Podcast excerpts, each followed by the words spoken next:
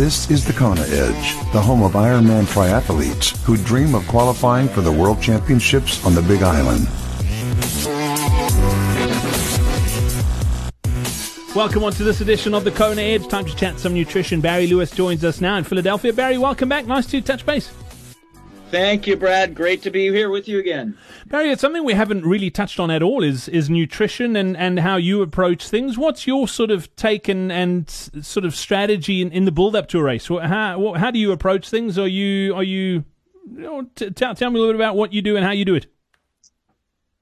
Um, well, I think first and foremost, you have to know yourself and what works for the next guy or me isn't going to work for you. You know, there's certainly there's knowledge and and science and and uh, you know products out there that have all kinds of of backup and and preferential use by people and and whatnot. But but as the great George Sheehan always said, you know, we're an experiment of one, and I think that's that's um, you know as important in nutrition, if not more important in nutrition, as anything you know, we're all very, very different. And so what is going to sit well with me and, and not give me nausea or be absorbed well or, or taste good or, or those sorts of things, you know, it isn't going to be the same for everybody. And, and so you really need to, to be patient and experiment and experiment in the kinds of conditions you're going to deal with in races. So you know, I've had the good fortune again of having a long time in, in endurance sports. So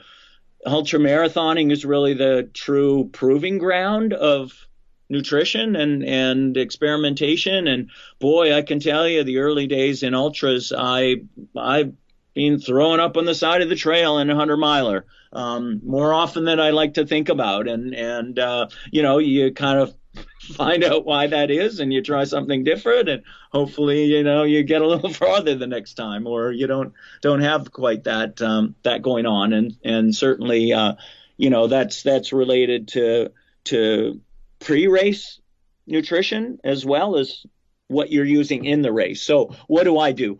You know I really think that that just eating eating as simply and as as cleanly as possible is always good you know, I'm I'm not a meat eater. I eat seafood, but um, you know, I'm I'm a pretty healthy, clean eater. I eat a lot of salad. I eat yogurt. I eat fish frequently. I eat some grains, not a ton, but but um, you know, probably less than I used to, just just from from the perspective of finding that that you know I don't need so much as I once did.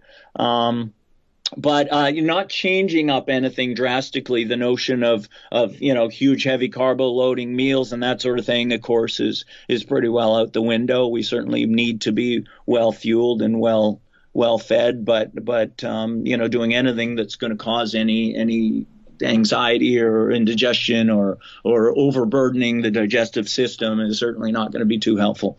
Um, so you know pre-race uh, race morning I'll I'll have a have a light meal. Um, you know I may have some oatmeal with some nut butter and some raisins or something like that. I do use some specific products first new first endurance products I've I've got to know over the years from from the early days that they came around and and really believe in them. Um, I use the Ultragen recovery a lot after hard workouts. It's really a great product and I use some of that um, before a big effort. So for pre Ironman fueling, I'll have some Ultragen with with a little bit of almond milk or something with my coffee.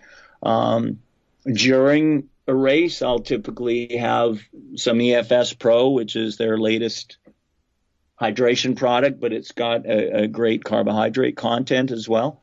Um, so it really is good for for calorie composition. I also work with Clif Bar and like the Clif Bar products. I've really like that real food stuff they have that's almost like baby food. There's a couple of different types, but the ginger beet and the sweet potato and sea salt are really go down well, believe it or not. They sound a little odd, but but you try them in tough conditions, and for me, they really work. They go down well and easily and sit well. Um, and and obviously you've got to understand your sweat rate and how much salt fuel salt you need and when to when to get in the salt and water and those sorts of things and and again in conditions like you're going to experience in Kona you've really got to be on top of the electrolyte balance and and your hydration constantly.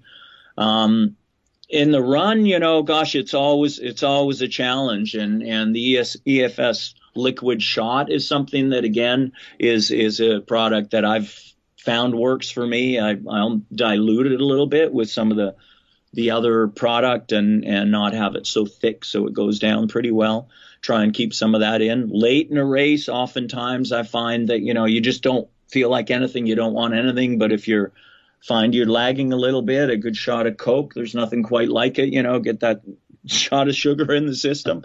Um, and, you know, but, but again, I think it really varies based on, on what, you know, what kind of conditions you're used to, what you've trained in and what you found works for you in training. So, so, you know, it's one of those things for me where I think it's really, really critical that people are, are getting as close to experiencing race conditions in their training, both from the perspective of training for the terrain and heat, but also from that nutritional aspect is what, what can you handle for the period of time you're going to be out there in the heat? Or if it's cold, it's going to be a totally different thing. You know, we don't want to process in the heat. It's hard to take in the fuel and fluids we need. And, and we've got to find out what it is that's going to work for us and what we're going to be able to handle quantity and and particulars. What is what's the product that I can I can manage? I think that is fantastic advice. Barry Lewis thank you so much for your time on the Kona Edge. Much appreciated. We'll leave it there and I look forward to welcoming you here in South Africa uh, whenever you do decide to